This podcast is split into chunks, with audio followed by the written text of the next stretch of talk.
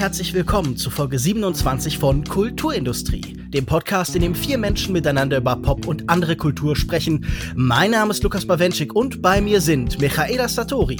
Hi. Sascha Brittner. Hello. Und Alex Matzkeit. Guten Abend.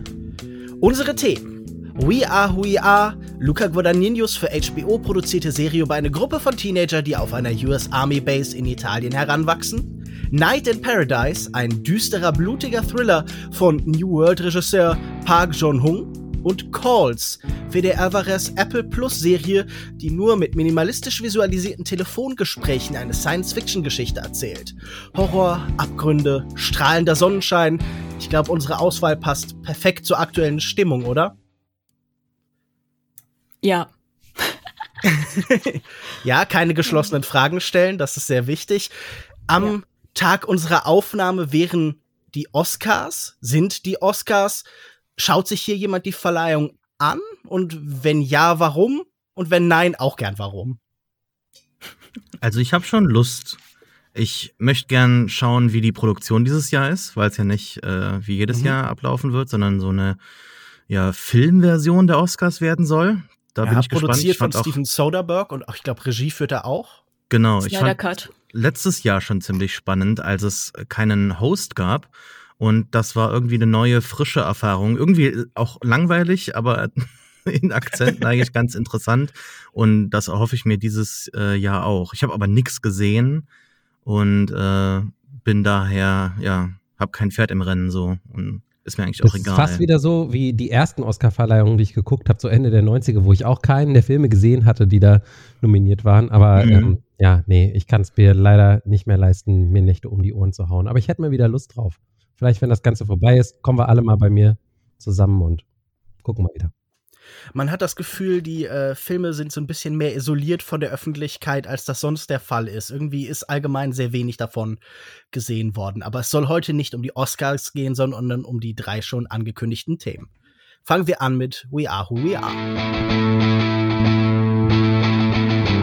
Does the Earth gravitate? Does not all matter aching attract all matter? fragt Walt Whitman in einem der Gedichte aus Leaves of Grass und genau diese Zeilen trägt die 14-jährige Caitlin vor, als der ebenfalls 14-jährige Fraser sie zum ersten Mal erblickt.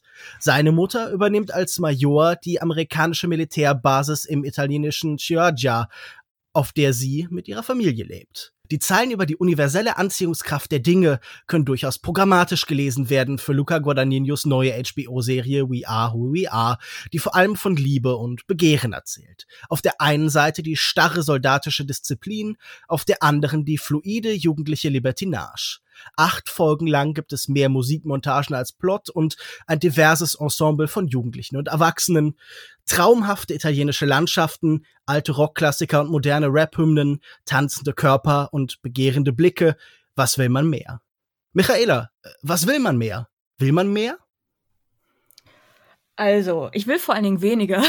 Nämlich hätten die Folgen ruhig ein bisschen kürzer sein können zum Teil. Nein, aber ansonsten fand ich, war es eine schöne Serie. Ich habe mich manchmal leider dabei erwischt, wie ich ein bisschen ähm, vielleicht ein paar sehr lange Montagen und so geskippt habe. Ähm, äh, auch des Balance wegen ähm, für den Podcast.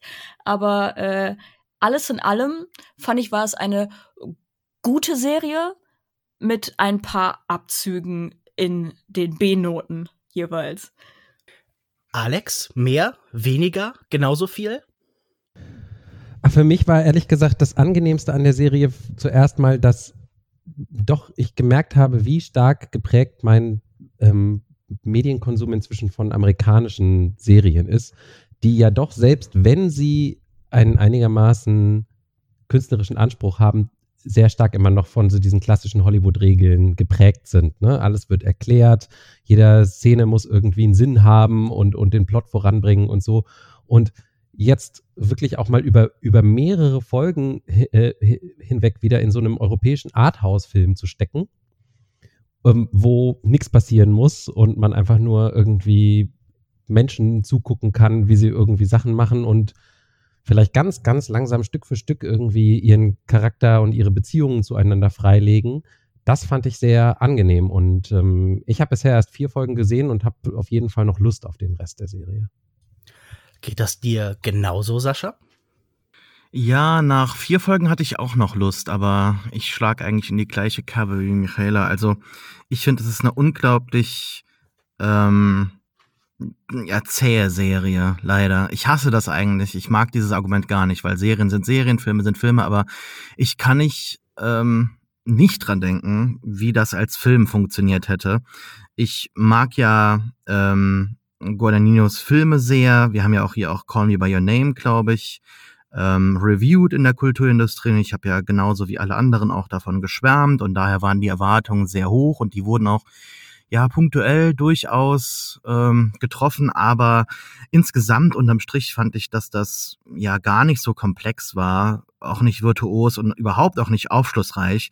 Teilweise eine durchaus einfühlsame Serie auf der Suche nach Identität. Wir haben ja hier hauptsächlich junge Leute, aber auch eine ganze Ebene, wo die Erwachsenen ja äh, zum, zum, zum Zug kommen und äh, sehr ja, finde ich, sehr viel Präsenz bekommen in der Serie, die sie eigentlich nicht verdient haben. Also ich habe die ganze Zeit dran denken müssen, es gibt ja einen Grund, warum die Sexualität oder die Geschichte um den Vater in Call Me By Your Name oder um die Eltern generell nur angedeutet wird. Und ähm, dieser Gedanke ist irgendwie so äh, perfekt um, um die Serie hier zu beschreiben, denn sie möchte irgendwie alles betrachten, ist dabei aber sehr unfokussiert, finde ich. Und ähm, ja, trotzdem eine positive Note. Also ich würde die Serie auf jeden Fall allen empfehlen, ja, die Lust haben auf europäisches Arthouse oder halt eben die äh, von dem Thema angesprochen sind oder halt eben Call Me By Your Name äh, entdeckt hatten und äh, Guadagnino da halt eben ja lieben gelernt haben. Ich finde, er hat immer noch dieses fantastische Talent, diese kleinen privaten, intimen Momente halt einzufangen, die ansonsten anderen Filmemachern vielleicht äh, nicht wichtig genug sind oder wichtig genug erscheinen und deshalb eben rausfallen. Und ähm, die sind halt hier wieder drin, sehr, sehr häufig. Aber ähm, ja, das wäre mein erster Eindruck. Ganz in Ordnung, aber sehr unfokussiert, wie ihre Hauptfigur auch irgendwie selbst. Lukas, was sagst du denn dazu? Danke, Moderator Sascha. Ich möchte meine Rechnung aufstellen. Ich bin nicht der allergrößte Fan von Luca Guadagnino, habe da einige, nicht Ressentiments, aber Vorbehalte hier und da. Ich bin kein wahnsinnig großer Serienfan die meiste Zeit. Und zusammen funktioniert das dann doch überraschend gut, möchte ich sagen. Gerade dieses meandernde, ziellose, das fand ich dann doch sehr reizvoll. Dieses Gefühl, einfach einen Ort mit Menschen zu erkunden, der dann hier und da natürlich so kristallisiert in Musikmontagen oder in bestimmten Augenblicken, dass da doch irgendwie mehr passiert. Aber vor allen Dingen finde ich das ein Film, der sehr schön und natürlich drängt er auch auf diese Vokabel, aber der auch sehr sinnlich eben das Zwischenspiel und die Erfahrung dieser Menschen betrachtet. Und ich finde, er hat eine Menge irgendwie sehr interessanter Augenblicke einfach. Also ich finde diese Figuren jetzt auch nicht, nicht wahnsinnig komplex oder ungewohnt, sondern da ist vieles, was man auch so aus dem amerikanischen oder europäischen Indie- und Arthouse-Kino schon längst kennt. Aber so in dieser Ziellosigkeit wird dann doch erstaunlich viel über die erzählt. Wir haben dazu in der ersten Folge diesen Fraser, der so ein bisschen anstrengend ist. Ich dachte zuerst, da haben wir jetzt irgendwie einen Xavier Dolan-Charakter, der auf einmal in Guadagnino-Film gefallen ist, gerade in der Beziehung zu seiner Mutter. Aber in dem Moment, in dem wir uns von so Einzelpersonen lösen und einfach so treiben und herumschauen, da konnte ich mich sehr gut auf diesen Film, ich meine auf diese Serie, Verzeihung, äh, nicht, dass ich, weil ich, nur weil ich sie gut finde, es schon als zum Film erkläre, das wäre ja auch nicht der Sinn der Sache. Also ich konnte mich auf jeden Fall sehr gut einlassen darauf, obwohl ich sonst eher skeptisch bin. Sascha, du hattest dich gemeldet. Ja, ich wollte das unterschreiben, was du gerade, äh, weil du was was du geschildert hast. Bei Call Me by Your Name konnte man ja auch so in diese Filmwelt hineinfallen, hat natürlich auch einen ganz nostalgischen Charakter gehabt, aber da gebe ich dir recht. Also ich würde auch die meandernde Struktur dieser Serie kritisieren und viele Nebenhandlungen, die dort erscheinen, wie zum Beispiel der eine Bruder, der da auf einmal ähm, muslimischen Glauben annimmt, das wird ja auch nie irgendwie, das, das kommt nie ein Payoff. Ähm, aber trotzdem würde ich das unterschreiben. Also diese Welt, die dort präsentiert wird, die wird sehr präsent und man kann sich da richtig reinfallen lassen. Dann, dann finde ich auch die serielle Struktur auf jeden Fall ähm, äh, oder die serielle Narration sehr, sehr gegeben. Alex. Ich habe auch den Eindruck, dass die Welt das ist, was Guadagnino mit am meisten auch fasziniert, oder? Also diese Base, die so eine merkwürdige Position auch so zwischen den Welten hat. Ne? Auf der einen Seite hat man diese amerikanischen Elemente, diesen Supermarkt, äh, wo sie am Anfang erklärt, dass der auf jeder Base überall gleich aussieht, damit die Soldaten mit ihren Familien, die ständig rumziehen in der Welt, äh, wenigstens da irgendwie so einen Anker haben. Auch die ganzen Rituale und sowieso, die das Militär ja aufrecht erhalten und irgendwie dafür sorgen, dass man da Struktur findet in dieser Strukturlosigkeit und dann eben als Kontrast dagegen die die Jugendlichen, die, äh, die, die diese Grenzenlosigkeit noch haben und generell auch ähm, diese Grenzenlosigkeit und dieses Eingesperrtsein dazwischen ständig so hin und her pendeln. Und ich glaube, dass das, diese Welt, die daraus entsteht, dass das mit so einer der Hauptdinge ist, die ihn fasziniert und die er da so erkunden will, eigentlich. Ähm, eben genau, dieser, dieser ständige Wechsel oder dieses Wechselspiel zwischen eingesperrt sein und Freiheit die sich dann ja natürlich auch in der Sexualität und in all diesen Dingen widerspiegelt. Hat das noch jemand so gesehen? Ich hatte eher das Gefühl, dass, ähm, also ja, mir, mir sind auf jeden Fall auch diese, diese, ich sag mal, Dualitäten aufgefallen und fand die auch super interessant, aber ich hatte das Gefühl, dass ähm, Guadagnino ein bisschen zu sehr ähm, eben in diese in dieses Setting verliebt war und in, in diese drumherum Geschichte, dass manchmal ein bisschen Tiefe bei den Charakteren abhanden ging. Ähm, ich, obwohl manche halt super tief, also einzelne Folgen hatten, manche wurden haben, also in der ersten oder der zweiten Folge sieht man ja quasi den gleichen Tag aus zwei Perspektiven und so. Ich habe aber das Gefühl, dass trotzdem manchmal Feinheiten oder Tiefen in den Charakteren doch verloren ging. Ich, ich, kann, ich kann das gar nicht richtig beschreiben, aber auch wenn ich die Serie schön fand und ähm, auf eine gewisse Art auch die, naja, Representation Matters so äh, in die Richtung denke, fand ich, waren ein paar Sachen nicht so 100% zu Ende gedacht. Also irgendwann, weiß ich nicht, ähm, ja, es, manches war gefühlt nicht zu Ende gedacht, gerade in Bezug auf die einzelnen Charaktere. Ich weiß nicht, ob das noch irgendwer so empfunden hat oder ob für euch die Charaktere alle ähm, verständlich waren oder genug Raum bekommen haben für ihre Komplexität. Hättest du ein Beispiel für Charaktere, bei denen dich das gestört hat? Naja, ich finde so Fraser und seine Familie drumrum, also seine Mütter, die waren einfach. Mh, mm, man hat so das Gefühl, ja, okay, man hat jetzt einen sehr genauen Blick auf Fraser und auf all seine ähm, Eigenheiten und seine psychischen Probleme. Ähm, aber auf der anderen Seite hat man überhaupt keinen Plan. Also man hat wirklich überhaupt keinen Plan, was abgeht. Man kann so halb denken, okay, Daddy Issues. So, also jetzt ganz despektierlich ausgedrückt. Ähm, aber andererseits, ich finde, das ist mir zu simpel. Also dafür, was er alles abzieht, ähm, gerade auch im Hinblick äh, auf seine Mutter und so, ähm, ich finde, da wird manches einfach so als gegeben hingestellt und mit so einer plumpen Erklärung versehen, dass ich mir dachte, ja, okay, ich, ich sehe, wo ihr mit dem Charakter hin wolltet, aber ich glaube, dafür, dass die Serie so fucking lang ist und jede einzelne Folge einfach super lang ist, ähm, wurde mehr, mehr Augenmerk auf das Gefühl, also oder auf, naja, auf das Gefühl des Settings und sowas gelegt, als tatsächlich auf einzelne Personen.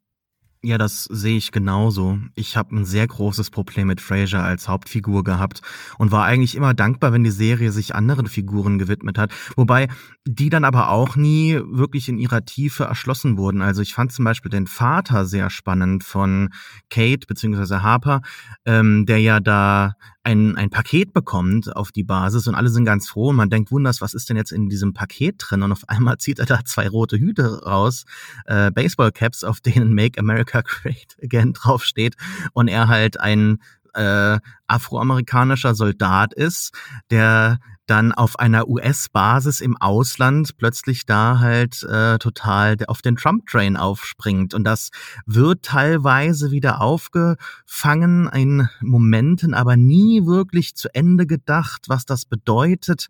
Ähm, also die ganze Politik, die im Hintergrund dort so abläuft, was äh, die Militärbasis, die Militärpräsenz, den Auslandseinsatz ähm, der, der Soldaten in, in Afghanistan betrifft, all das finde ich unglaublich oberflächlich behandelt und also das könnte man komplett streichen. Es hätte überhaupt keinen Einfluss auf die eigentliche Geschichte um Fraser, um, um seine äh, sexuelle Entdeckung oder halt eben äh, auf Kate. Naja, so ein bisschen mit ihrem Vater hat sie dann auch später noch mal einmal so ein ähm, äh, Adventure, wo sie rausgehen und dann irgendwie Vögel abschießen gehen, weil er merkt, oh, meine Tochter ist vielleicht äh, äh driftet irgendwie ab und hat hier Gender Issues und es hat aber nie eine, eine, eine Dimension erreicht, die tatsächlich irgendwie aufschlussreich ist. Und dann fängt, habe ich eben schon angefangen, der Sohn sich da so teilweise also ich habe die Serie gibt nicht her, dass man sagen kann, er radikalisiert sich, aber ich hatte gedacht, dass das irgendwo hinläuft, weil er ja dann plötzlich äh, äh, auch, auch betet und, und die Serie inszeniert dann auch die Ausübung des muslimischen Glaubens als so eine gewisse Gefahr, hatte ich das Gefühl. Auch so bei Nacht, bei Regen und alles sehr, sehr dunkel und sinister und bei Regen. Aber das führt zu nie was. Und am Ende, finde ich halt, konzentriert sich die, äh, die, die Serie auf das, was eigentlich die ganze Zeit wichtig war, nämlich die Beziehung zwischen den beiden Hauptfiguren, ohne dann aber langfristig uns irgendwie was zu geben. Also mir fiel es sehr schwer, jemandem zu erklären, worum es in dieser Story tatsächlich geht, ähm, mit einem befriedigenden Ende. Ich habe eine Frage. Wenn man von fluiden Identitäten erzählen will, von Menschen, die sich ausprobieren und selbst entdecken, es ist dann nicht eigentlich clever oder zumindest sehr legitim, das nie hart werden zu lassen, also dass es nicht, sich nie verhärten kann, dass man nie klar sagen kann, der ist jetzt durch diesen Prozess zu dem geworden, bei dem hat sich jetzt jener Story Arc, also jene Charakterentwicklung vollzogen. Ich habe das Gefühl, dieser Film äh, diese Serie surft ganz bewusst an den Oberflächen, um uns davon zu erzählen, wie Leute spielen mit Identität, sich ausprobieren und nie ganz und gar irgendwas werden müssen, sondern einfach sein dürfen halt. Und damit natürlich auch hier und da anstoßen, Probleme haben, sich zueinander hingezogen fühlen, voneinander wieder abgestoßen werden. Aber gerade, dass diese Serie nicht so obsessiv uns so klare mechanische Plots mit Stationen erzählen will, will das finde ich doch reizvoll. Ich habe das Gefühl, dass das will der die Serie halt einfach nicht uns sagen, so funktioniert dieser Prozess, so werden Menschen dieses und jenes. Ja, fair enough. Ähm, und ich sehe auch, dass man das so interpretieren könnte. Für mich war es eher so ein schmaler Grad zwischen, ähm, wie ernst geht man das Thema jetzt an? Also diese, ähm, diese Verwirrung über das eigene Gender und so, ich finde, das war an sich schon mh, mm, gut dargestellt, mit Vorsicht gesagt, denn auf der anderen Seite ist da die Schwelle oder die Grenze zu, ja, das ist alles nur eine Phase und das so abzubilden, sehr, sehr, sehr, sehr, sehr, sehr, sehr schmal. Und ich finde, hier ist es leider nicht dazu gekommen, dass das irgendwie, ähm, ich weiß nicht, aufging. Ich muss das nicht erklärt bekommen und so. Das ist absolut kein Problem. Und ich fand das dann auch eher gut, dass man am Ende der Serie doch noch ein bisschen Verwirrung mit sich trägt. Also was geht jetzt eigentlich? Ähm, sind die jetzt Freunde oder nicht? Ist es mehr? Was ist jetzt das Gender? Was ist das? So, ähm, das ist schon in Ordnung, weil das muss nicht erklärt werden, denn es ist ja völlig, wie gesagt, legitim, sich zu damit zu experimentieren und sich dessen auch letzten Endes unklar zu sein und das gar nicht definieren zu wollen. Nur ähm, für mich hat's da manchmal so einen äh, bitteren Beigeschmack, wenn es dann so naja, so Cis-Leute inszenieren und ähm, dann unklar ist, okay, was, was ist jetzt euer Stance? Also zu nichts wird Stellung bezogen, was natürlich auch gut sein kann. Also weder zu dem Vater, der sich Make America Great Again Caps bestellt, oder ähm, zum Sohn, äh, der zum muslimischen Glauben übergeht und alles so. Das sind alles Dinge, ähm, die werden angedeutet und werden auch nicht wirklich erklärt oder in ihrer Gänze erklärt. Nur, ich weiß nicht, auf eine Art äh, weiß ich dann nicht oder kann ich mir nicht, ich, da ist doch wieder die Grenze sehr schmal zwischen, konnten sie es nicht erklären? Wollten sie es nicht erklären? Oder haben sie sich zu viel aufgetischt und konnten das dann nicht auslöffeln? Was sie da alles an Themen angeschnitten haben. Also ich hasse es jetzt so ganz pragmatisch zu werden, aber wenn man kein Interesse daran hat, das weiter zu entwickeln, tiefer zu ergründen oder einfach irgendwann wieder aufzugreifen, warum erzählt man es dann? also, und dann noch zu, zu Lukas ähm, Einwurf, ja, da gebe ich äh, dir recht. Prinzipiell finde ich das auch ganz spannend, dass man einfach mal Figuren hat, die da so einfach da sind, existieren, ähm, fluide sind, in Ordnung. Nur als dann am Ende, ich weiß, äh, Britney, also die Figur gespielt von Francesca Scorsese, ähm, dann auch noch ihr Spoiler für jetzt den einen oder anderen, der im Podcast sitzt und noch nicht zu Ende geguckt hat, äh, auch noch ihre Liebe offenbart äh, und, und dann, und dann ähm, aus dem Nichts für mich äh, Kate küsst, beziehungsweise Harper, ähm, fand ich das doch schon, also nicht, dass ich sage, oh, das ist jetzt zu viel, aber es hat mich dann auch irgendwie so überrascht, wo ich dachte, ja, okay, irgendwie sind alle die gleiche Figur, alle sind traurig, alle sind total äh, fluide, was, was Sexualität angeht, andere ähm, suchen auch noch ihre äh, Gender Identity und das ist alles vollkommen okay, in Ordnung. Und aber, aber halt warum? Also warum, warum wird das dann so in, in dieser Länge erzählt? Ähm, ich habe die Argumente jetzt von den anderen gehört, aber trotzdem für mich äh, wäre das ein sehr guter Film gewesen, aber als Serie dann doch irgendwie einfach zu lang und zu breit gedreht. Es mag vielleicht auch einfach daran liegen, dass wir jetzt die Serie wirklich ja scheinbar alle gebinged haben übers Wochenende, weil wir irgendwie alle so Deadline fokussiert sind. Ähm, und ich habe schon so ein bisschen gedacht, oh, noch eine Folge. Also mir haben die Folgen gefallen, aber dann war irgendwann der Punkt erreicht, wo ich denke, oh, jetzt habe ich eigentlich keinen Bock mehr, aber ich muss weiter gucken.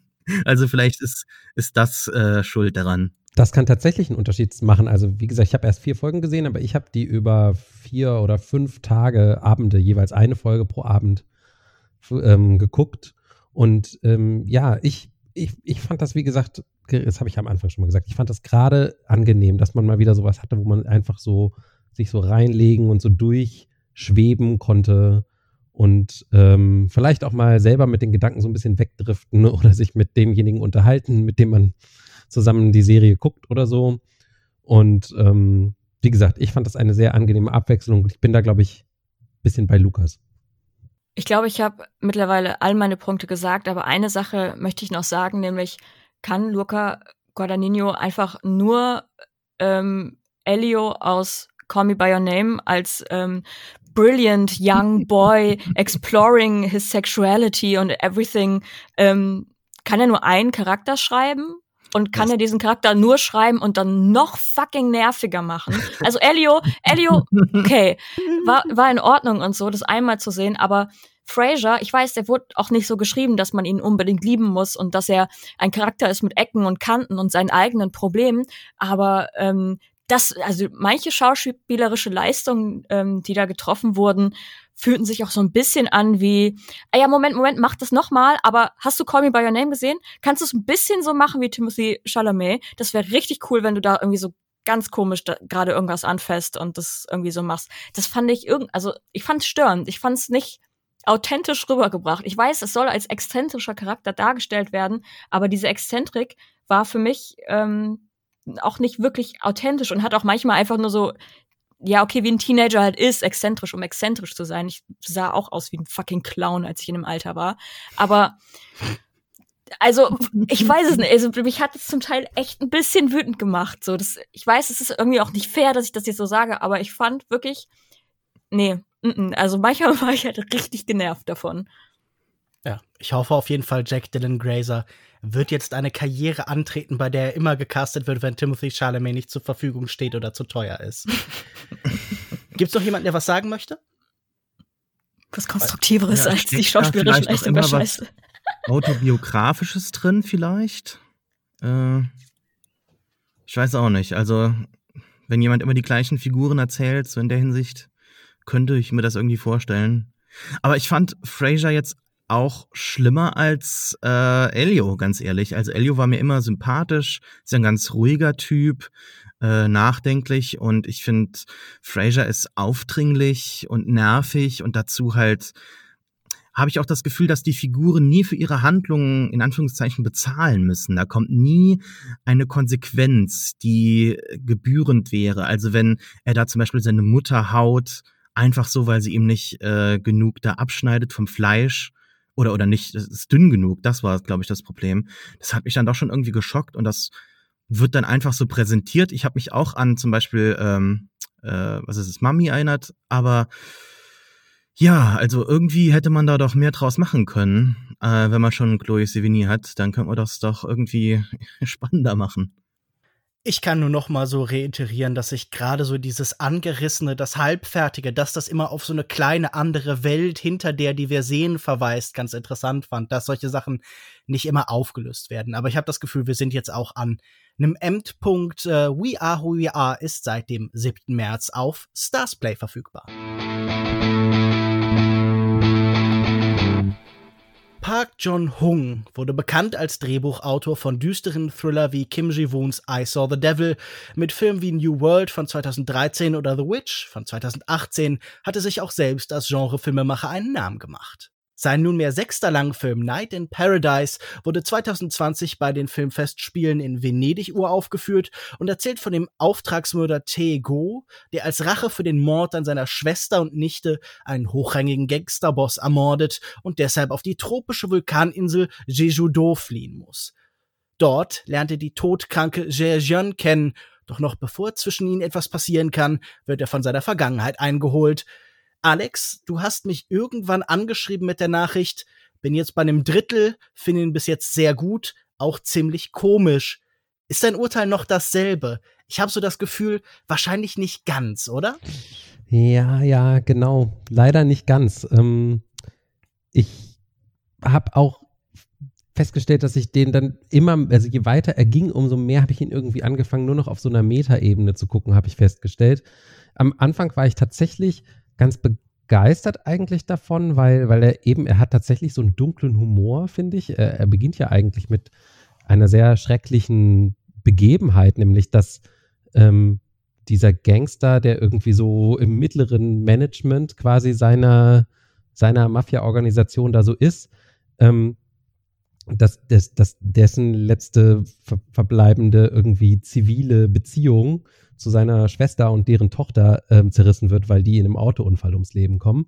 Und, und das, das fand ich irgendwie, also so dieses, man, man hat irgendwie die, die Gangster und deren menschliche Seite und, und, und dann irgendwie Ehre und wo führt das alles hin, wenn wir uns immer weiter irgendwie gegenseitig massakrieren und dann auch, wie die Polizei da mitspielt und so und, und da, da steckt eben, wie gesagt, so, eine, so, eine, so, eine, so ein düsterer Humor auch immer wieder in einzelnen Szenen drin, der mir gut gefallen hat. Außerdem fand ich es sehr fähig inszeniert einfach.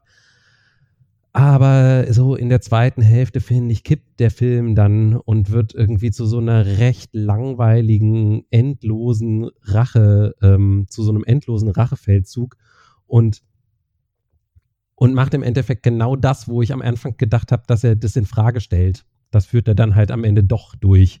Bis hin zu den letzten Szenen, wo ich dann wirklich gedacht habe, okay, das hätte es jetzt absolut überhaupt einfach gar nicht mehr gebraucht. Dieses letzte Blutbad, äh, was es da jetzt noch gibt. Und, und dann hatte er mich irgendwie verloren. Was ich halt interessant fand, aber das hebe ich mir vielleicht für später auf. Michaela, auch du warst, glaube ich, nicht völlig überzeugt. Du hast äh, bei WhatsApp geschrieben, es wäre Overkill der Film. Ja, schon. Also mir ging's ähnlich wie Alex, dass ich zu Beginn dachte ich mir so, oh ja, nice, Mann. Ich mag genau so düster, wie ich es gern mag, so ein bisschen Gangrivalität und sowas ist ja so ein bisschen mein, ähm, das, ich mag sowas gerne.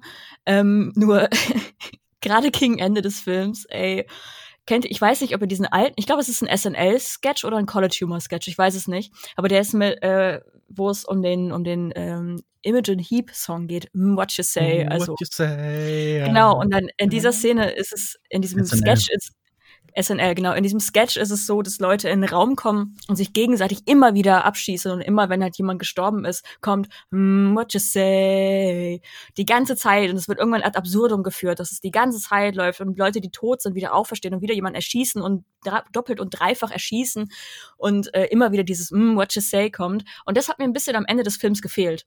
Denn am Ende saß ich da wirklich nur noch und musste, es tut mir leid, aber ich musste ein bisschen lachen, weil es, es das war hochdramatisch. Aber es war so hochdramatisch, dass es wieder theatralisch war, auf eine unangenehme Art und Weise und ich mich leider an diesen fucking SNL-Sketch erinnert gefühlt habe. Ähm, ansonsten hatte der Film ein paar sehr schöne Bilder. Ähm, das Color Grading war, ähm, das war, es war blau. Alles war blau in diesem Film. Ähm, was ich jetzt aber auch nicht unbedingt schlimm fand. Ich fand es, ich, Blau ist eine schöne Farbe. Ist das eigentlich anyway. was Koreanisches? Ich habe das Gefühl, Soul wird irgendwie immer in diesem Blau-Grün inszeniert. Das kann gut sein. Mhm. Auch als sie dann aufs Land fahren, war es ja, blieb es alles trotzdem so blau und trist. Auch wenn natürlich dieser, dieser Gegensatz zwischen dieser abgrundtief depressiven Story und diesem Wunder, dieser wunderschönen Landschaft am Meer und so, ähm, auch wieder äh, ein bisschen funny war. Und ich glaube auch, dass manche Sachen einfach auch gewollt funny waren. Das, das glaube ich schon. Ja, alles in allem ähm, der Film war okay. Ich würde nicht noch ein zweites Mal gucken und wenn dann aus, ähm, um vielleicht so einen Supercut zu machen aus all den Toten und dann ein Watch a Say drunter zu schneiden. Sascha, wie ging's dir? Hattest du das Gefühl, Andy Samberg hätte eigentlich noch auftauchen müssen? Naja, äh, das macht schon Sinn für mich, so wie Michaela das beschreibt. Ähm, ich hatte nämlich den ähnlichen Eindruck, ich äh, bin wahrscheinlich am negativsten hier. Ich habe auch am wahrscheinlich wenigsten zu sagen. Ich fand das äh, Color Timing unglaublich nervig, total typisch für diese koreanischen Thriller, die ich sowieso nicht mag. Der Film hat mich überhaupt nicht abgeholt. Ich fand die äh, Kampfchoreografien eigentlich total langweilig. Ähm, ich bin eigentlich ein Fan von solch äh, brutalen, ja durchaus realistischen Kämpfen. Also wenn zum Beispiel ein Messer da ist, dass es äh, schon sehr viel Schaden entrichten kann mit viel Blut und so. Das war im Ansatz ganz spannend gemacht, aber ha hat dann irgendwie nie so den Punch gehabt, habe ich das Gefühl. Hat mich nie irgendwie geschockt in der Brutalität, die sich auch irgendwie nach einer gewissen Weise sehr schnell abgenutzt hat. Und die Geschichte, ja, pff, keine Ahnung, ist mir vollkommen egal, was da irgendwelche äh, Rivalitäten oder so. Ich finde, der Film springt viel zu schnell in seine äh, Handlung hinein, wirft uns da so hinein und ähm, ja, erzählt dann auf, ich glaube, zwei Stunden, 20 Minuten eine Geschichte, die in vielleicht zwei Sätzen erzählt wäre, mit ganz wenigen Figuren, die ja irgendwie von Bedeutung sind oder ist egal, ne? Ich, ich, es ist mir egal, ganz ehrlich. Ich will, ich will gar nicht drüber nachdenken weiter. Ich habe mir auch zu diesem Film im Unterschied zu den anderen zwei Themen gar keine Notizen gemacht und äh, möchte einfach nur sagen, bleibt fern davon. Also ich fand, das war ein, ein wirklich belangloser Film, der nicht schön erzählt ist und überhaupt einem nichts gibt. Also ich bin jetzt wirklich gespannt, was Lukas dazu zu sagen hat. Es tut mir auch sehr leid, dass ich jetzt wieder hier Lukas so ein, äh, ich glaube, es war sein Vorschlag oder äh, von Alex, bin mir nicht sicher, aber halt so koreanische Themen, koreanische Filme, das ist immer so Lukas Gebiet. Er darf mir auch dann gerne irgendwann das nächste Mal, wenn ich was Science-Fiction-mäßiges wieder vorschlage, darauf äh, kacken oder so. Aber ich habe wirklich mich eingelassen, ich habe das geschaut am Stück und äh, bereue es sehr.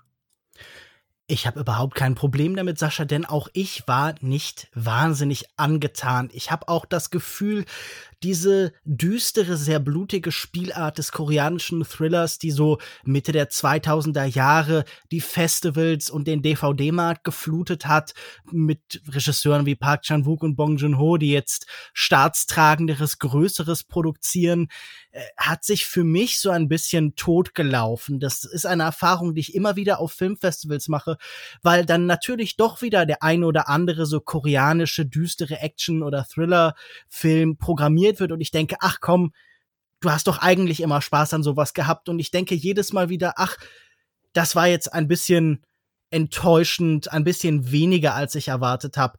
Und äh, bei diesem ging es mir genauso. Ich habe sehr ähnliche Erfahrungen wie ihr gemacht. Ich muss sagen, einzelne Sequenzen haben mir ganz gut gefallen. Ich finde diese Verfolgungsjagd zuerst auf dem Flughafen und dann per Auto, das war schon ganz spannend gemacht. Hier und da hat eine Szene auch ganz gut funktioniert und irgendwie liegt so in manchen sehr pathetischen vorgetragenen Bloodshed-Momenten, ähm, die so an Hongkong-Filme fast erinnern, auch irgendwie ein gewisser Reiz für mich. Aber insgesamt würde ich euch auch so zugestehen, er nimmt irgendwann so eine cartoonhafte Qualität an in seiner Übersteigerung. Man hat das Gefühl, dadurch, dass die Gewalt so hochkocht, dass Mel Gibson irgendwann sagen würde, so, nee, Jungs, jetzt reicht's doch. Also ich, ich musste so ein bisschen tatsächlich an die Passion Christi denken bei dieser Lagerhaussequenz, wo das immer weiter hochkocht und man denkt so, also wie viel kann man denn einem Körper noch antun? Wir sind doch hier jetzt nicht bei bei Hostel oder sowas. Und bei gleichzeitig ja, oder sowas. Also gleichzeitig das hat, hat es aber auch nicht irgendwie das transgressive Moment, das bei solchen Sachen vielleicht noch irgendwie spannend oder reizvoll ist, sondern es ist einfach genau das, was äh, jemand wie ähm, Kim Ji-woon in I Saw the Devil gemacht hat, nochmal in leichten Variationen. Und äh, es, es ist einfach halt ein generischer Film. Es ist Genre-Kino, das überhaupt nichts Eigenständiges in seinen Mustern und Strukturen entwickelt. Und deshalb halte ich ihn für eher verzichtbar, auch wenn ich hier und da Momente ganz interessant fand. Und, und das fand ich aber auch tatsächlich das Einzige, was ich daran irgendwie spannend fand. Das war auch der Grund, warum ich dich ursprünglich angeschrieben habe, was du in deinem Intro äh, erzählt hast, dass ich mir nämlich sehr schnell irgendwie angefangen habe, Gedanken drüber zu machen, weil ich nicht so ein Kenner des äh, asiatischen ähm, Gangsterkinos bin. Äh, ich glaube, ich habe mal, es, Takeshi Kitano hat ja auch so ein paar von denen gemacht, ne? So ein bisschen früher noch. Mhm. Ich glaube, davon habe ich einen gesehen. Genau.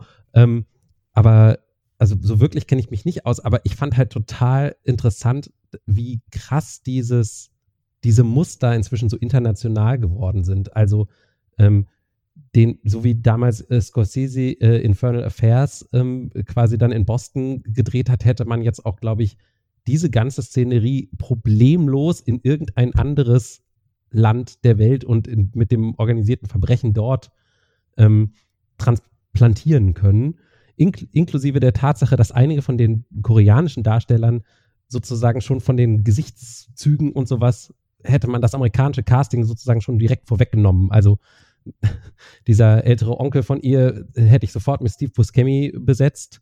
Und ähm, dann gibt es irgendwo so einen, der irgendwie aussah wie so der koreanische Christopher Walken.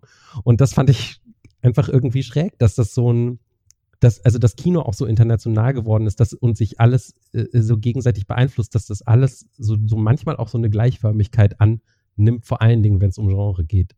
Das fand ich noch irgendwie auf so einer Metaebene interessant halt. Ja, das finde ich eigentlich auch ganz interessant. In der Zeit des globalen Kapitals kann alles durch das andere ersetzt werden. Alles es hat eine Warenförmigkeit und damit auch eine Ersetzbarkeit. Und ich habe auch das Gefühl, äh, was vorher im DVD-Markt natürlich schon gegeben war und in Festivals dieser Art, wird jetzt da, wo derartige Filme direkt auf Netflix, auf Amazon Prime oder vergleichbaren Streaming-Diensten erscheinen, noch mal äh, drastischer. Man hat das Gefühl, es ist mehr verfügbar, auch oft kostenfrei. Gerade Netflix und Amazon Prime bringen wahnsinnig viel chinesisches, südostasiatisches, japanisches, aber auch russisches und indisches Genre-Kino, das dann früher vielleicht in größeren Städten in den Cinemaxes gelaufen wäre, das irgendwie nie in den Arthouse-Kinos Platz gefunden hätte. Und man wird dann aber vor allen Dingen konfrontiert mit einer neuen Form von Gleichförmigkeit. Und ich finde gerade, dass dieser Film auch in seinen visuellen Mustern so glatt ist, dass der sich anfühlt, als würde man durch ein Bankenviertel einer großen Stadt laufen und äh, auch so so was stromlinienförmiges hat. Also man hat das Gefühl so, wenn man versuchen würde irgendein Element in dieses Films zu greifen, dann gleitet man ab. Das finde ich schon auch ein bisschen frustrierend, weil natürlich kann man jetzt einmal sagen, okay, das ist vielleicht was Exotisierendes oder so, aber man sucht natürlich im internationalen Kino auch immer das Andersartige, das Fremde. Man möchte sich als Filmfan von neuen Spielarten, von neuen Zugängen überraschen lassen. Und ich habe das Gefühl, in den letzten Jahren war es schwieriger, neue Impulse zu entdecken. Mich hat auch leider äh, das knüpft ein bisschen daran an, auch enttäuscht, dass die Handlung, sie war, wie lang ging der Film? Zweieinhalb Stunden, über zwei Stunden. Ähm, jeder, einzelne, jeder einzelne Handlungsstrang war komplett vorhersehbar. Also ähm, ich weiß nicht, ob es euch auch so ging, aber je, also alles, auch den, den, An in, den in Anführungszeichen Plot-Twist am Ende, war crystal clear from the beginning, wirklich. Und das hat mich leider so gestört. Das Einzige, was, wie gesagt, überraschend war, war dieser Overkill-Moment am Ende. Aber auch dann war es wieder dieses pathetische, er ist einfach, er ist, der, der Hauptdarsteller ist quasi, also so viel kann kein Mensch ertragen an, an, an Wunden. Aber er findet noch Zeit, natürlich, ähm, während, also während er wirklich hart verletzt ist, um ein paar Gags zu reißen, ähm, mit den letzten äh, Atemzügen und ähm, natürlich auch komplett kohärente Sätze zu bilden und sowas. Und auch das war so für mich, boah, Leute, ey, Klischee, sein Onkel hat angerufen und will seinen Film zurück. So, also ähm, das fand ich halt auch super schade. Ich hatte ein bisschen die Hoffnung, ähm, dass vielleicht irgendwas was Neues dabei ist, was Cooles oder so ein meinetwegen sogar Oldboy-artiger Plot-Twist, äh, Plot-Twist in Anführungszeichen, wo man sich so denkt, oh, krass so, aber nee, es war wirklich leider alles komplett vorhersehbar, was leider auch meine Geduld irgendwann mal für. Ich habe ihn an zwei Tagen geschaut, das mache ich sonst nie. Ich habe den Film in der Hälfte habe ich ihn ausgemacht und habe ihn am nächsten Tag weitergeschaut. Also ähm, ja, ich glaube, ich habe jetzt mittlerweile auch alles gesagt zu dem Film, was ich sagen wollte. Ja, ich finde auch das Ende. Ich, ich, ich, ich kann jetzt kaum glauben, dass ich den Film noch verteidigen werde. Oder zumindest eine Sache positiv, äh, auf eine Sache positiv hinweisen werde. Und zwar, Lukas hat gesagt, dass da, oder auch Alex, dass da im, im, im Genre nichts Neues mehr erzählt wird. Ich fand es dann doch irgendwie ein bisschen überraschend, dass die Hauptfigur am Ende sich dann einfach stellt und äh, ich weiß jetzt nicht, ob ich spoilern darf, aber Michael hat gesagt, äh, er hält sehr, sehr viel aus und er wird sehr, sehr stark verletzt. Ja, das ist so. Also, dass da einfach eine Figur am Ende sagt, okay, gut, dann äh, schieb mir halt das Messer rein und ist gut, fand ich überraschend und hat mich doch irgendwie nochmal am Ende so ein bisschen wachgerüttelt. Aber in der äh, zähen Erzählung dieser Tortur dann am Ende habe ich mir auch gedacht, naja gut, das hat jetzt auch irgendwie wieder eine Spur von einem Anime, was schon zuvor durch diese cartoonhafte Gewaltdarstellung angespielt wurde. Und ja, ich unterschreibe das völlig, dass er dann noch, äh, während er ausblutet, noch irgendwelche Witze reißen kann. Da habe ich mir schon irgendwie so gedacht, so ja, äh, das sind bestimmt Lieblingsszenen von gewissen Edgelords, die sich sonst immer irgendwelche coolen Anime-Sachen reinziehen und sich dann die äh, Sonnenbrillen äh, hoch, hoch auf die Nase drücken. Irgendwie Hallo? So. Don't ja, insult halt, us like that. Ja, halt, äh, es hat mich schon an eine gewisse äh, Person erinnert, die das wahrscheinlich gucken würde. Also ich glaube, Grüße gehen raus an Forger, falls den jemand kennt. auf YouTube. Ja. Das ist so die Person, wo ich mal denke, ja, die finden diesen Film, glaube ich, sehr geil. Ja, von, von mir kein Shoutout an Forger, aber ich, äh, ich muss sagen, mein äh, Mel Gibson-Vergleich ist eigentlich gar nicht so weit hergeholt, denn gerade, dass er sich stellt, hatte für mich schon irgendwie so eine religiöse Komponente, also das Menschenopfer, der Mensch, der für jemand anderen stirbt, das kam mir da schon sehr bekannt vor. Aber es ist jetzt nicht so, als wären diese Motive besonders interessant aufgegriffen worden, als wäre da die Passion etwas, äh, aus dem mehr wird. Und gerade auch diese diese zyklische Logik, dieses Destruktive, die Gewalt, die in immer größeren konzentrischen Kreisen nach außen dringt, das kennen wir gerade aus dem koreanischen Kino zu Genüge, aber natürlich nicht nur dorther. Ich habe das Gefühl, wir sind alle insgesamt eher skeptisch. Night in Paradise ist seit dem 9. April auf Netflix. Fede Alvarez neue Serie Calls fühlt sich ungemein zeitgenössisch an.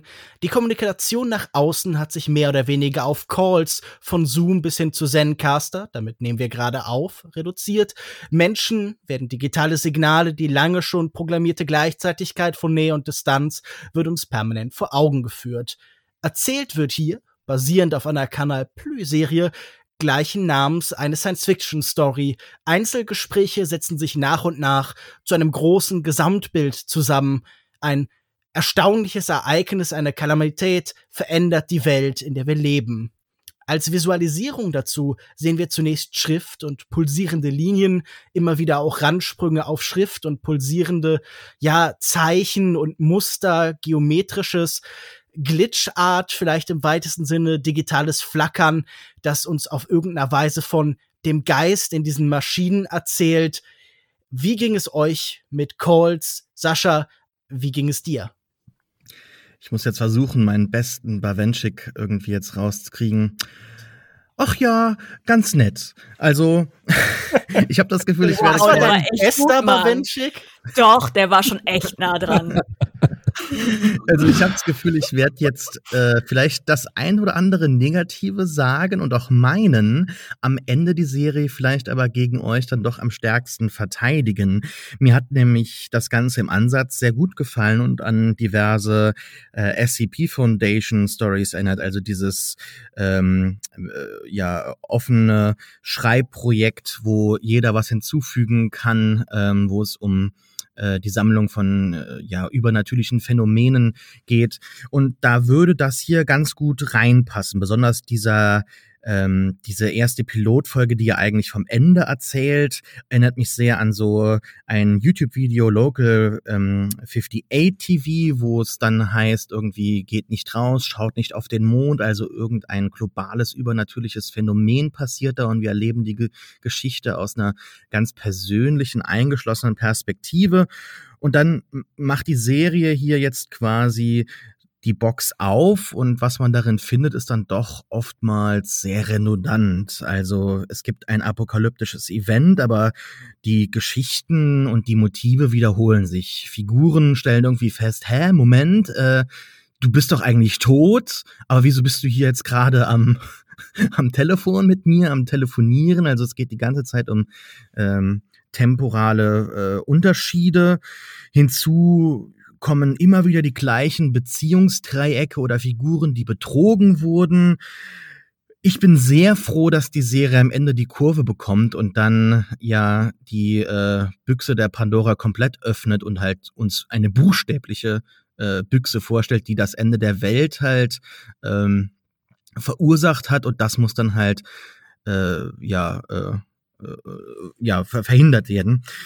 Insgesamt keine Figur, keine Story, die äh, mir in Erinnerung bleiben wird, aber so als Idee dann doch ganz gut umgesetzt. Also Lukas hat eigentlich in seiner Einleitung schon alles gesagt, was ich zu dieser Visualisierung hätte sagen können. Mir hat das ganz gut gefallen ähm, und ich fand es dann doch irgendwie mehr als einen Podcast.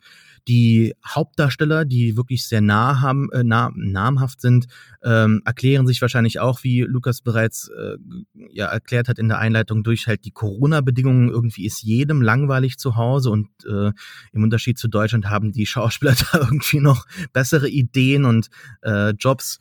Ähm, ja, aber ich würde die Serie dann doch noch, bevor jetzt vielleicht der eine oder andere was Negatives sagen wird, verteidigen. Ähm, mir hat das am Ende dann doch sehr gut gefallen, wie das umgesetzt wurde, auch besonders diese ähm, Idee mit dem Flugzeug.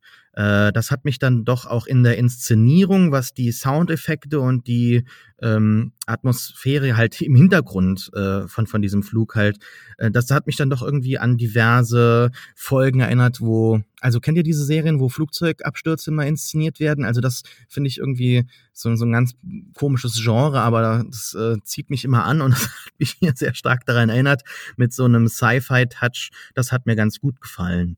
Also unterm Strich, ja, ja, würde ich empfehlen. Kann man gucken. Und ist auch schnell weggebinged, ne? 20 Minuten pro Folge geht, oder? Ich kenne das Genre mit den Flugzeugabstürzen jetzt nicht. Vielleicht meinst du Katastrophenfilme, aber Michaela, wie ging's denn dir mit Calls? Sascha hat hier schon angefangen, eine Serie zu verteidigen, die ich niemals angreifen wollte. Also, ähm, ich äh, fand es super. Also, bin ja generell ein Fan, also treue Kulturindustrie-HörerInnen werden sich daran erinnern, dass ich irgendwann mal in einer der ersten Folgen, glaube ich, den Podcast The Truth ähm, empfohlen habe. Und in der Essenz hat es mich sehr doll daran erinnert. Also es geht um Radio-Plays oder Kurzgeschichten, ähm, meist mit so einem surrealen Touch ähm, in Hörspielform quasi. Und ähm, das hatte man jetzt hier in Serienform. Serie natürlich äh, sehr, sehr locker genommen, weil es halt eher Visualisierung waren von einem, ähm, also etwas ich sag mal, etwas elaboriertere Visualisierung als beim äh, Windows Media Player damals. Ich weiß nicht, ob ihr das kennt, wenn man damals Musik gehört hat darüber auf seinem Windows-PC und dann diesen Windows Media Player angemacht hat, dann konnte man zwischen den Visualisierungen für die Musik wechseln. Und daran hat es mich manchmal ein bisschen erinnert, aber es war natürlich ausgefeilter als das. Also es hat meistens auch recht gut zu der ähm, zu den Geschichten selbst gepasst. Also zum Beispiel hat man in einer Folge ähm, sieht man quasi, man spielt, es spielt im Flugzeug und äh, man sieht dann die Visualisierung äh, reizt sich so an, dass es so aussieht, als würde man über eine Großstadt fliegen bei Nacht. Oder ähm, wenn es um eine Dreiecksbeziehung geht, dann bildet sich auch ein, ein Dreieck als Visualisierung. Das fand ich ähm, alles ganz nett und ich, wie gesagt, ich bin ein großer Fan dieses äh, Formats, also dieser Audio, ähm, Audio-Podcast-Geschichten, Hörspiele, kann man es auch nennen, wahrscheinlich. Und äh, aber in Podcast-Form und habe mich auch aufgrund der Thematik wieder, wo wir beim ähm, Flugzeugding sind, vielleicht gefällt das auch Sascha, an den Podcast Passenger List erinnert gefühlt von äh, Radiotopia. Ähm, da wird halt ein, es, es wird äh, das Verschwinden eines, eines Flugzeugs thematisiert und äh, ergründet.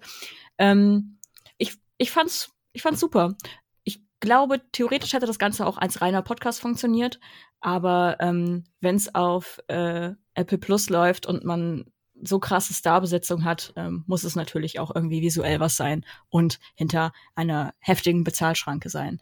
Ähm, ich empfehle es auch. Ich, ich fand's super. Alex, wie geht's dir damit? Ja, also ich musste an eine Anekdote denken, die, verm die vermutlich apokryph ist, aber ich habe irgendwo mal gelesen, dass jemand so ähm, Teenager äh, irgendwie im Bus oder so äh, zugehört hat und der eine hat gesagt, oh Mann, ist das nicht voll, voll blöd, dass man bei Sprachnachrichten nicht zwischendurch direkt antworten kann und, ähm, und sofort irgendwie reagieren kann. Ähm, und, und also, ne, das ist natürlich eigentlich telefonieren, das brauche ich euch jetzt nicht erklären, aber ähm, das ist so ein bisschen das, was ich finde bei der Serie. Also es braucht echt Hollywood, um das äh, 100 Jahre alte ähm, Genre des Hörspiels als revolutionäres neues Serienkonzept zu verkaufen. Und genauso würde es das Silicon Valley vermutlich auch hinkriegen, ähm, zu sagen, hey, das neue, dein neues iPhone hat jetzt ein neues Feature. Du kannst jetzt bei Sprachnachrichten direkt irgendwie dazwischen quatschen und der andere hört sofort. Also so, so kam ich mir dabei vor. Ich fand, es ist einfach ein gut gemachtes Hörspiel. Also ich habe tatsächlich, glaube ich, ab nach 30 Sekunden auf, aufgehört, da hinzugucken, was da passiert äh, und habe mir das einfach nur angehört, weil es ist, also ich weiß nicht, ob diese visuelle Ebene, gut, Michaela, du hast gerade ein paar Sachen genannt, äh, die habe ich dann vielleicht verpasst, aber ansonsten hatte ich nicht den Eindruck, dass sie viel hinzufügt, zumal ich es auch immer blöd finde, Text mitzulesen, äh, der sowieso gesprochen wird. Ähm, aber von diesem, von dieser technischen Seite mal abgesehen, fand ich eigentlich ähm, da, eben, dass es ein ganz gutes Hörspiel ist. Es fängt ja wirklich so an, so ein bisschen wie so, ähm, so mehrere Twilight Zone-Episoden oder irgendwie Stephen King-Kurzgeschichten oder sowas. Und dann am Ende wird dann so in den letzten drei Folgen ungefähr so zusammengefügt äh, zu so einer größeren Geschichte mit so einem Hintergrund, der halt alle diese Episoden erklärt. Und obwohl Sascha das gerade äh, verteidigt hat, sozusagen, war das so der Punkt. Ich fand das auch in Ordnung, aber ich fand das so ein bisschen schade. Ich fand das fast besser, als es irgendwie ähnliche Phänomene, aber in unterschiedlichen Settings waren, weil ich, weil ich das Gefühl hatte, da, dass das irgendwie noch so ein bisschen was Individuelleres hat. Am Ende kriegt es dann so, eine, so einen starken amerikanischen Pathos, der, der mich ein bisschen genervt hat. Aber ja.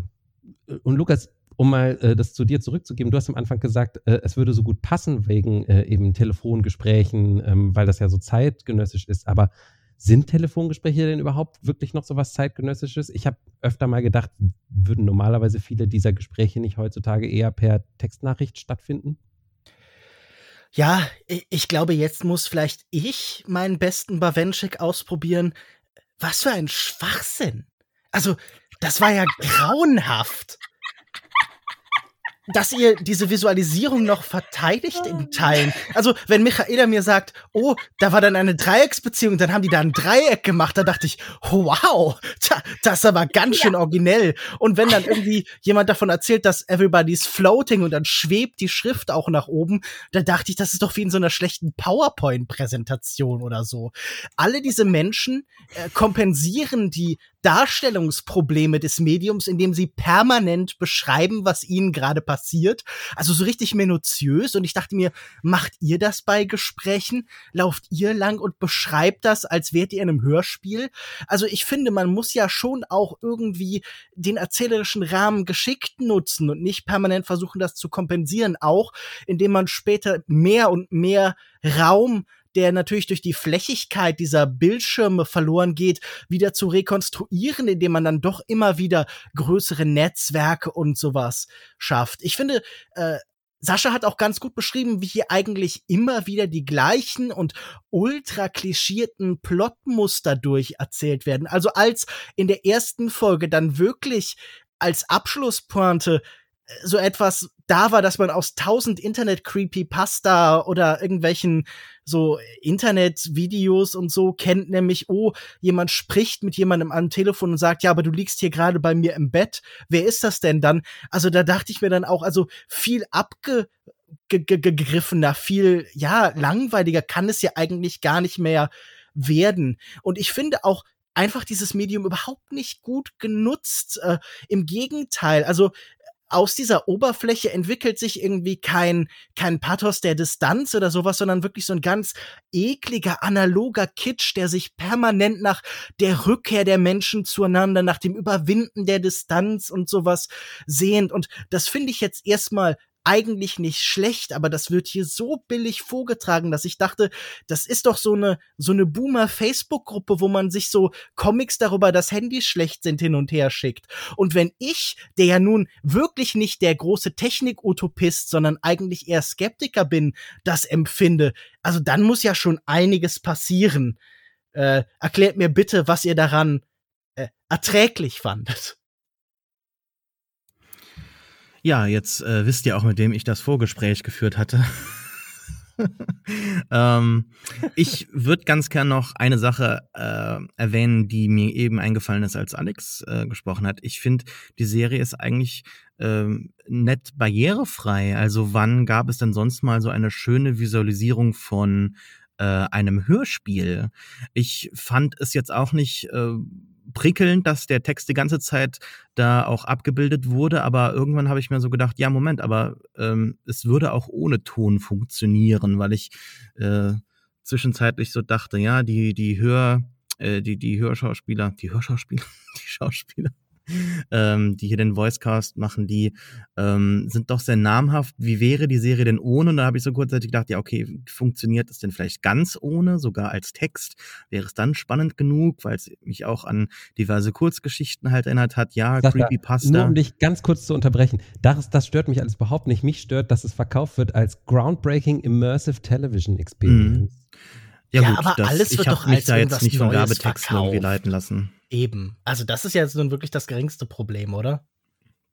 Ähm, ja, nee, also ich, ich würde noch mal äh, erwähnen, dass ich auch die Visualisierung sehr schön fand, gerade in dieser ähm, in dieser Flugzeugfolge. Äh, Ansonsten aber auch doch irgendwie ganz nett äh, gemacht, was ähm, diese Glitch-Effekte angeht. Also ich mag das normalerweise gar nicht, gerade wenn es um so zum Beispiel Found-Footage-Filme geht, wo man einen wirklich hochmodernen Camcorder hat, der dann plötzlich irgendwie so VHS-Effekte bekommt.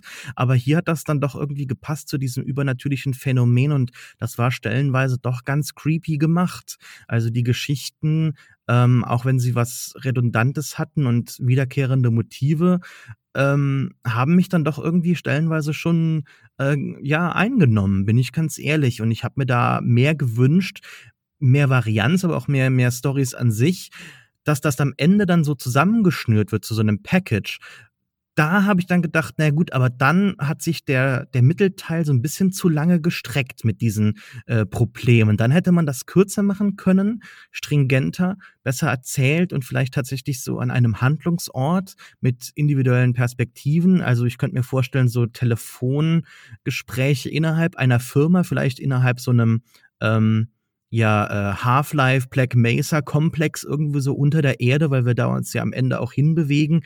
Ähm, das hat mich dann doch wieder sehr aufgegriffen und das fand ich auch äh, von der Inszenierung einfach gut gemacht. Also ähm, da, da möchte ich äh, Lukas widersprechen, dass da die Soundeffekte im Hintergrund oder die, die Schauspieler oder was weiß ich im Hintergrund da nicht, nicht gut waren. Also ich höre jetzt nicht äh, immer viele Hörspiele oder so, ähm, bin da jetzt nicht äh, groß bewandert, aber auf jeden Fall schlecht gemacht fand ich das nicht. Nee, das kann ich auch, da würde ich mit Lukas auch nicht mitgehen. Diese, diese Art von beschreiben, was man tut, das habe ich schon deutlich schlimmer erlebt in anderen Hörspielen. Äh, das, das fand ich hier eigentlich alles ganz organisch. Eine Sache, die mich, die mir eher aufgefallen ist, so in den, in den Plots, ähm, ich fand eine Episode richtig gut und es war die dritte oder so, wo jemand in so einem Zeitloch feststeckt und sozusagen jedes Mal, wenn er jemanden anruft, sind am anderen Ende irgendwie viele Jahre vergangen. Ich meine, das ist jetzt auch kein, keine neue Idee oder so, aber ich fand es halt gut umgesetzt dann als Hörspiel in dieser kurzen Zeit. Ähm, nee, was ich mich gefragt habe, ist, hat äh, der Plot, es ist ja ursprünglich eine französische Serie und soviel ich weiß, wurde sie ja auch, glaube ich, mehr oder weniger eins zu eins umgeschrieben. Ähm, ein, ein leichtes Sexismusproblem habe ich irgendwie wahrgenommen, weil ich habe irgendwie das Gefühl gehabt, in allen Geschichten ging es immer nur das, darum, dass die Frauen ihre Männer betrügen und die armen Männer dann irgendwie nicht wissen, was sie damit machen sollen und endlich ausbrechen müssen aus ihren irgendwie Gefängnissen und so. Ist es sonst noch jemandem aufgefallen außer mir? Auch Alexander in der ersten Folge betrügt doch der Mann seine Frau. Also, nein, doch, also ich, äh, ich finde, das ähm, spielt so ein bisschen rein in dieses ganze, ähm, das sind super alte Motive oder immer wieder aufgenommene und ausgelutschte Motive, die hier behandelt werden. Da muss ich schon sagen, dass, dass ich manchmal ein bisschen mit den Augen gerollt habe, weil ich mir so dachte, äh, okay, also entweder ähm, betrügt wer irgendwen oder ähm, Daddy Issues. Oder, also wirklich, also da war nichts Neues bei. Ähm, das, das muss ich schon zugeben. Ähm, jetzt Sexismus auf eine Art, ja, du, leben wir nicht in einer sexistischen, nein, Spaß.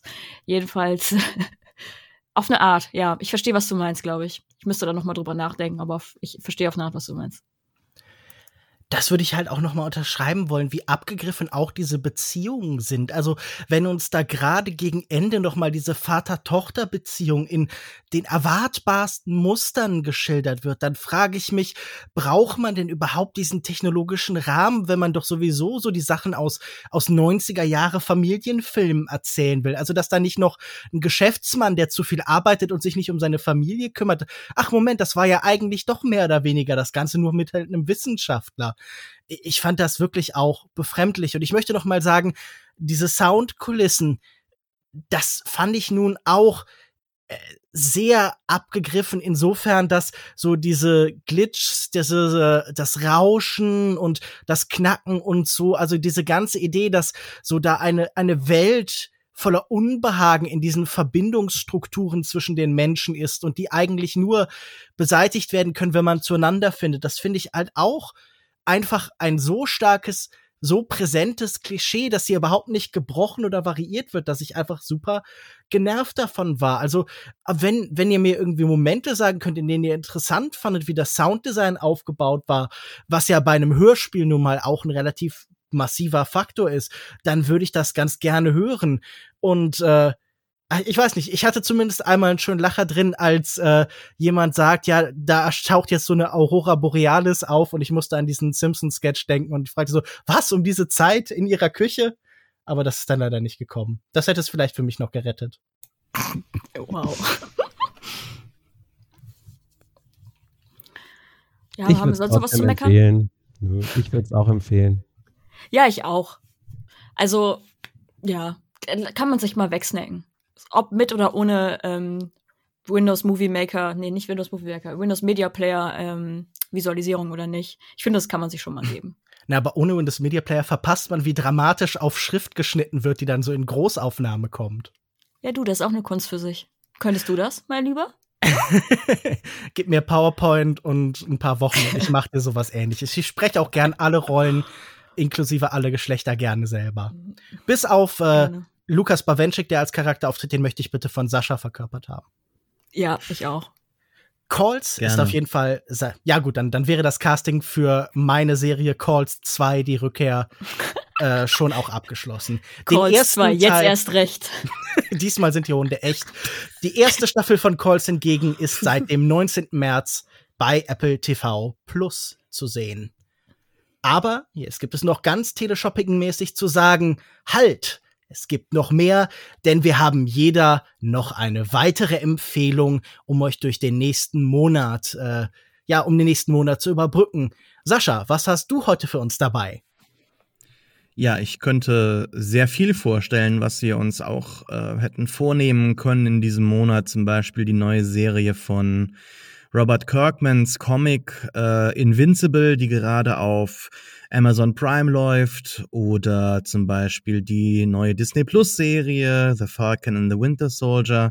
Keine gute Serie, aber hätten wir uns definitiv auch gut drüber äh, streiten können. Nein, wisst ihr, was ich mache? Ich werde einfach meinen gleichen Pitch nochmal wiederholen vom letzten Monat. Ich habe das nämlich schlecht verkauft. Und zwar, ich möchte noch einmal, da jetzt die Staffel zu Ende gegangen ist, For All Mankind auf Apple Plus empfehlen. Oh. Äh, For All Mankind erzählt eine Geschichte, in der die Russen vor den Amerikanern auf dem Mond landen und dann das Space Race quasi niemals aufhört. Die Serie ist über mehrere Generationen erzählt und schafft es daher auch, ähm, eine alternative Geschichte zu erzählen der USA in den 70er, 80er Jahren, wo Mondbasen existieren, sich ähm, ja realpolitische äh, Geschehnisse dann doch irgendwie ab, ja, halt normal äh, also der Weg der Geschichte nimmt einen äh, relativ normalen Lauf mit hier und da ein paar Veränderungen. Das Ganze ist sehr spannend erzählt. Also zum Beispiel ähm, äh, gibt es äh, viele tolle Frauenfiguren, weil natürlich die Russen auch eine Frau auf den Mond schicken und dann auch natürlich Richard Nixon äh, Astronautinnen braucht. Und ich fand jetzt die zweite Staffel war jetzt wirklich, wirklich phänomenal erzählt, was besonders halt eben serielle Narration betrifft. Es gab sehr, sehr viele Plots, es gab sehr viele Figuren und alles wird am Ende ganz virtuos, wunderschön zu Ende erzählt. Jede einzelne Figur bekommt einen fantastischen Abschluss, sehr mitreißend. Auch die äh, Folgen vor dem Finale haben mich mehrfach berührt. Es gibt wunderbare Sequenzen, ähm, wo Figuren sehr lange miteinander reden. Also es geht jetzt nicht nur immer um das Weltall.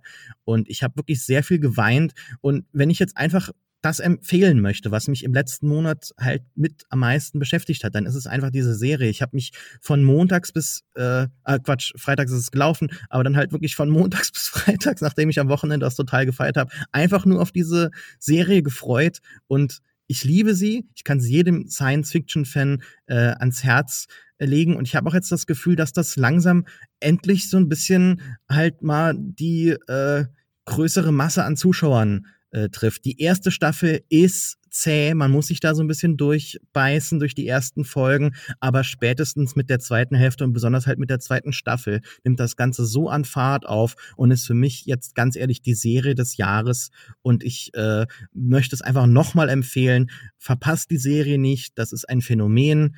Äh, For All Mankind auf Apple Plus, eine Serie, die ja, ich wahrscheinlich nochmal irgendwie im nächsten Monat. Wäre das nicht lustig? Nee, wäre nicht lustig, ja, ne? Sehr, sehr lustig. Ähm, Beim Michaela. Mal wird's dann wieder lustig. Michaela, was möchtest du denn empfehlen?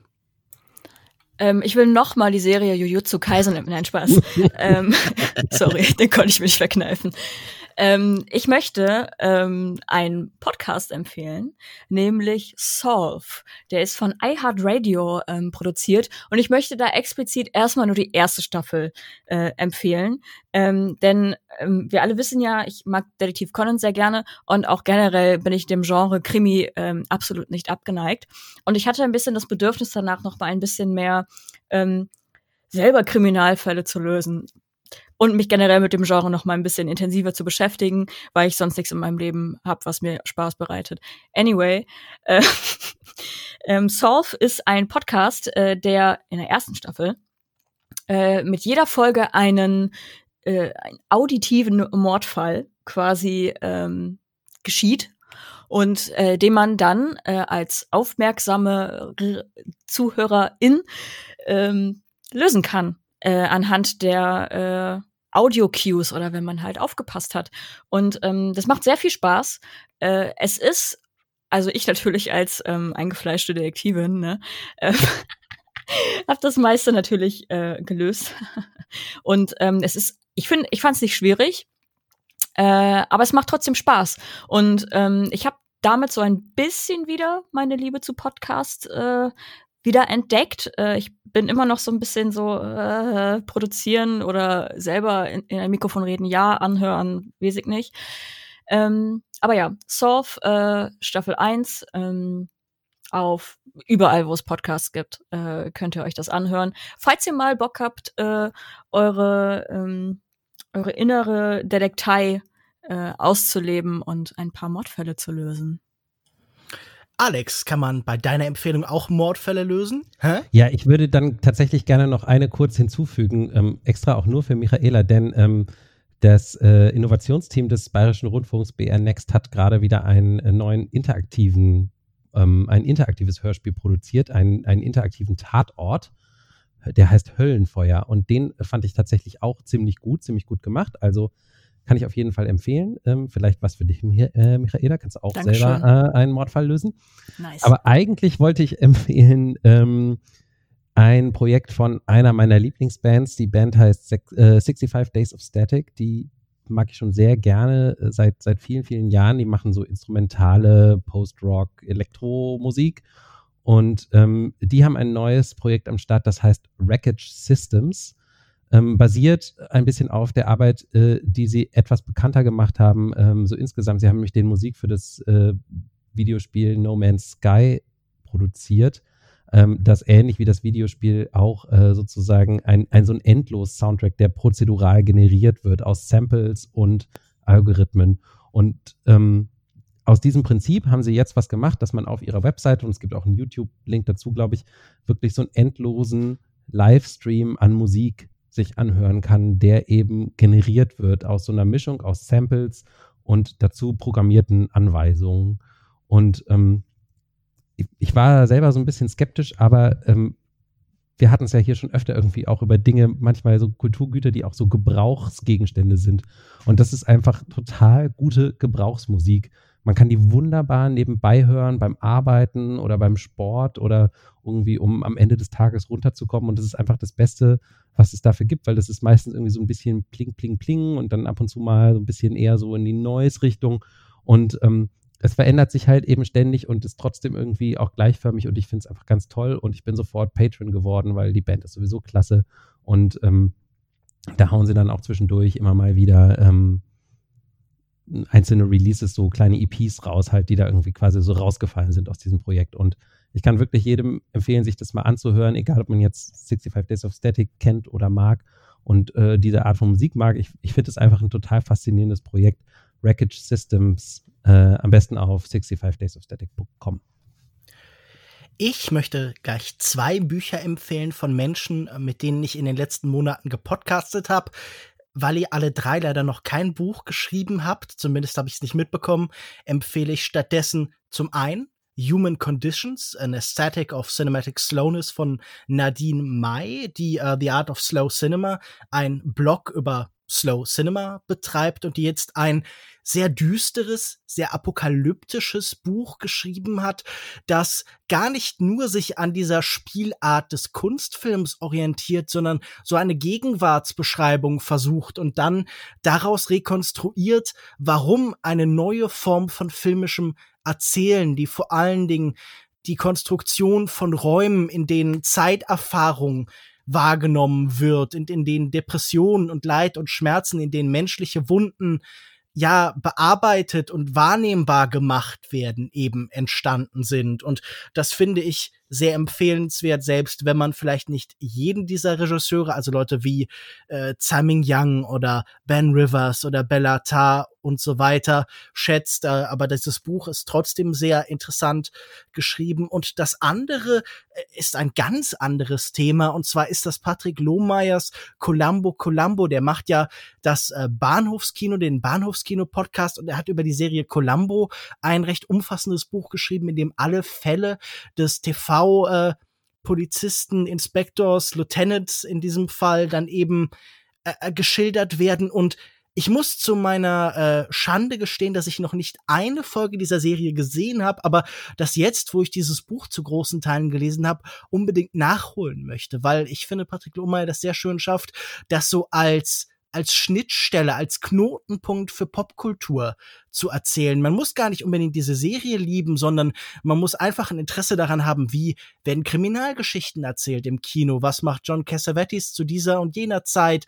oder Peter Falk oder Steven Spielberg? Und schon hat man ein Buch, das vor allen Dingen Bezugspunkte aufmacht und das deshalb eben wahnsinnig, ja, mit, mit wahnsinnig leichter Hand, mit viel Humor, aber ohne so eine Albernheit oder so ein reines Abfeiern irgendwie erzählt wird. Und diese beiden Büchern, ähm, ich möchte zugeben, in beiden Fällen bin ich natürlich nicht ganz unbefangen, weil ich diese Menschen kenne und schätze, aber ich finde sie ganz unabhängig davon äh, sehr gut und würde sie auch empfehlen, wenn ich diese Menschen nicht kennen würde.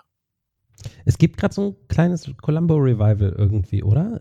Ich habe das Gefühl, äh, ist das vielleicht gerade in den USA auf Netflix äh, erschienen oder so? In meiner Timeline sehe ich irgendwie ständig Columbo-Memes im Moment. Na, ich noch nicht. Aber äh, nach diesem Buch, wer weiß, ob ich nicht in nächster Zeit eine große Menge von äh, Columbo-Memes posten werde. One more thing. Wow. Nun gut, dann äh, vielen Dank. Das war's mit dieser Folge Kulturindustrie. Die nächste gibt's in einem Monat. Wir freuen uns über jede Form von Feedback. Man findet uns auf Twitter unter @kultindustrie. Wir sind auch alle einzeln auf Twitter unter @reeft, das ist Sascha, @kinomensch, das bin ich, @mihatori, das ist Michaela und @alexmatzkeit, das ist, wer hätte es gedacht, Alex Matzkeit. Äh, wir freuen uns auch, wenn ihr uns in irgendeiner Form weiterempfehlt. Bei Apple Podcasts mit fünf Sternen, bei iTunes mit fünf Sternen, folgt uns auf Spotify, malt Graffitis an die Wände, stellt euch auf hohe Türme und schreit Kulturindustrie. Wir freuen uns in jedem Fall darüber. Schaltet auch beim nächsten Mal wieder ein, wenn es heißt, Sascha empfiehlt for all mankind. Ciao. Es gibt unglaublich schöne neue Modelle von Raumschiffen, die sowieso bisher nur als Konzeptzeichnung erinnert. Können wir das ausfaden lassen? Ja, ich wollte auch ja, sagen, so Sascha redet jetzt weiter und man fadet so langsam raus, während er. Erzähl ja. noch ein bisschen, einfach so aus dem Stegreif. Na, pass auf. Die haben da zwei Basen, ja. Die Russen und die Amerikaner. Mhm. Und dann haben die Amerikaner aber schon das Space Shuttle, das kann jetzt sogar zum Mond fliegen. Also die haben das äh, besser gemacht.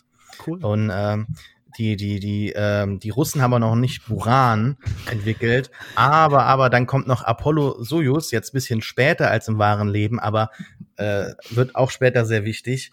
Und dann kommen die Russen auch jetzt so ein bisschen in der zweiten Staffel mehr so in den Fokus hinein. Und dann äh, ich glaube, das reicht. Aber lass uns das bitte wirklich das, machen, dass wir so noch die nächste Phase des Space Shuttles mit, mit äh, Pathfinder rein. Also eine, ein, ein neues Ding. Es ist wunderbar schön. Das Ding ist, Sascha schneidet. Das heißt, er hat jetzt die Gewalt darüber, wie viel er davon einfach ohne es ausfaden zu lassen drin lässt. Es wäre natürlich auch sehr lustig. Ich werde noch einen eigenen Pewcast über diese Serie machen und dann drei Stunden alleine darüber reden oder so. Das ist vollkommen legitim.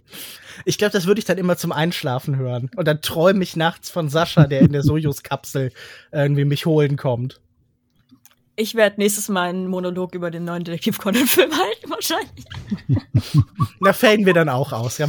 Das müsste man. Ja, ey, eigentlich ist das ein mega Gag am Ende jeder Folge jemanden Monolog zu irgendeinem Thema, das ihm total am Herzen liegt, so zu erhalten zu lassen. Und dann fadet man so gemein raus, so nach 30 Sekunden oder so.